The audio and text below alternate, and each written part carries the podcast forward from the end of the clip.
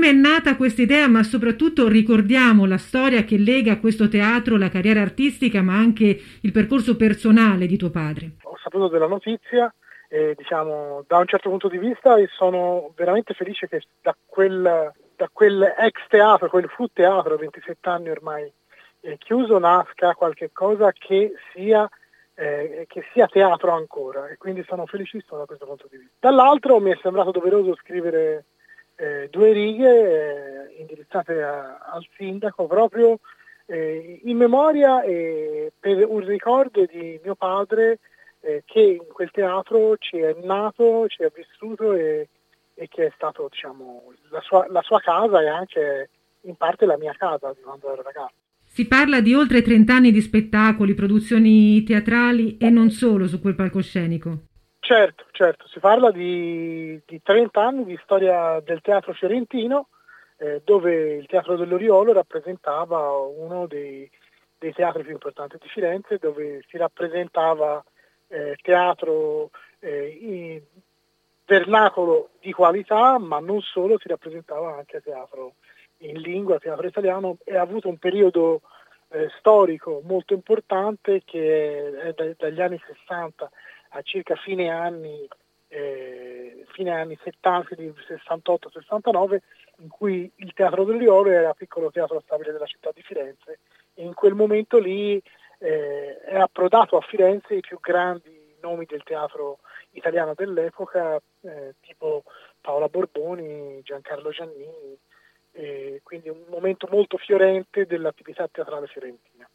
Mi è sembrato giusto ricordare questo per far sì che all'interno della nuova struttura si possa ricordare in qualche maniera la memoria di mio padre, che penso da fiorentino eh, doc abbia dato e abbia deciso di dare a Firenze tutta la sua arte. Quali sono dei ricordi che ti legano a quel teatro, anche magari di eh, esperienza proprio personale che tu hai fatto eh, seguendo le indicazioni di tuo padre, apprendendo il mestiere proprio come fosse un mestiere artigiano? No? E, e ricordiamo che eh, tuo padre si è avvicinato a questo mestiere per caso, peraltro. Beh sì, eh, alla fine sì, per caso, come succedeva diciamo, all'epoca, no? non esistevano eh, formazioni ma si parlava del cosiddetto mestieraccio, no? cioè la pratica ci si faceva all'interno e sul palcoscenico, quindi si diventava attori sul palcoscenico e si diventava uomini di spettacolo frequentando il teatro e quindi diciamo questo è stato poi alla fine l'insegnamento che mi è rimasto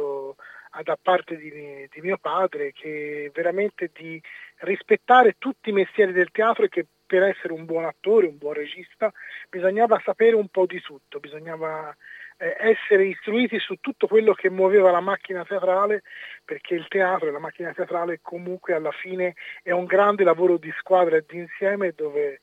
eh, tutte le persone, non solo l'attore, certamente anche l'attore, ma non solo l'attore, sono importanti, quindi si muovono figure dallo scenografo al costumista al rammentatore, all'epoca veniva chiamato rammentatore o suggeritore che ora non esiste, è una figura praticamente sparita, ma all'epoca esisteva, che stava in buca, diciamo così, all'interno del palco. Tutte queste figure si coordinavano insieme per dar vita allo spettacolo e tuttora si coordinano insieme. Quindi l'importante, diciamo, la, più, il più grande insegnamento è, è, stato veramente cercare di avere un occhio eh, a 360 gradi su tutte le figure che muovono e che rendono possibile poi che lo spettacolo sia, che vada in scena. Quali delle opere che sono andate in scena in questi 30 anni di attività dell'Oriolo ti è più rimasta nel cuore eh, anche da, da professionista? Eh, bah, senti, allora, ehm, ce ne sono tantissime che io mi ricordo, eh, veramente le, c'erano due, due, cavalli di battaglia che erano la mandragola e il gatto in cantina e che facevano i miei genitori diciamo da, praticamente da, per 30 anni hanno rappresentato quelle tipologie di, quelli, quei due spettacoli lì. ma comunque ricordo con piacere eh, anche l'ultimo Pirandello, l'ultimo uomo del fiore in bocca fatto da mio padre in cui secondo me veramente eh,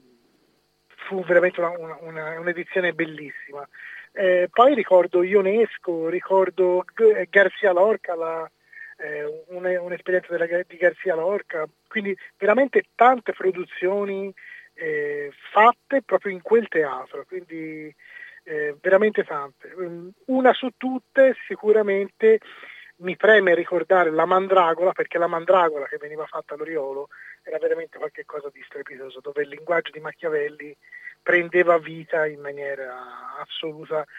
data la grande esperienza che c'era sul palcoscenico degli attori che recitavano anche con mio padre. Insomma, ecco, quindi tutto, con questa mandragola era veramente una cosa imperdibile e che molti fiorentini penso abbiano visto.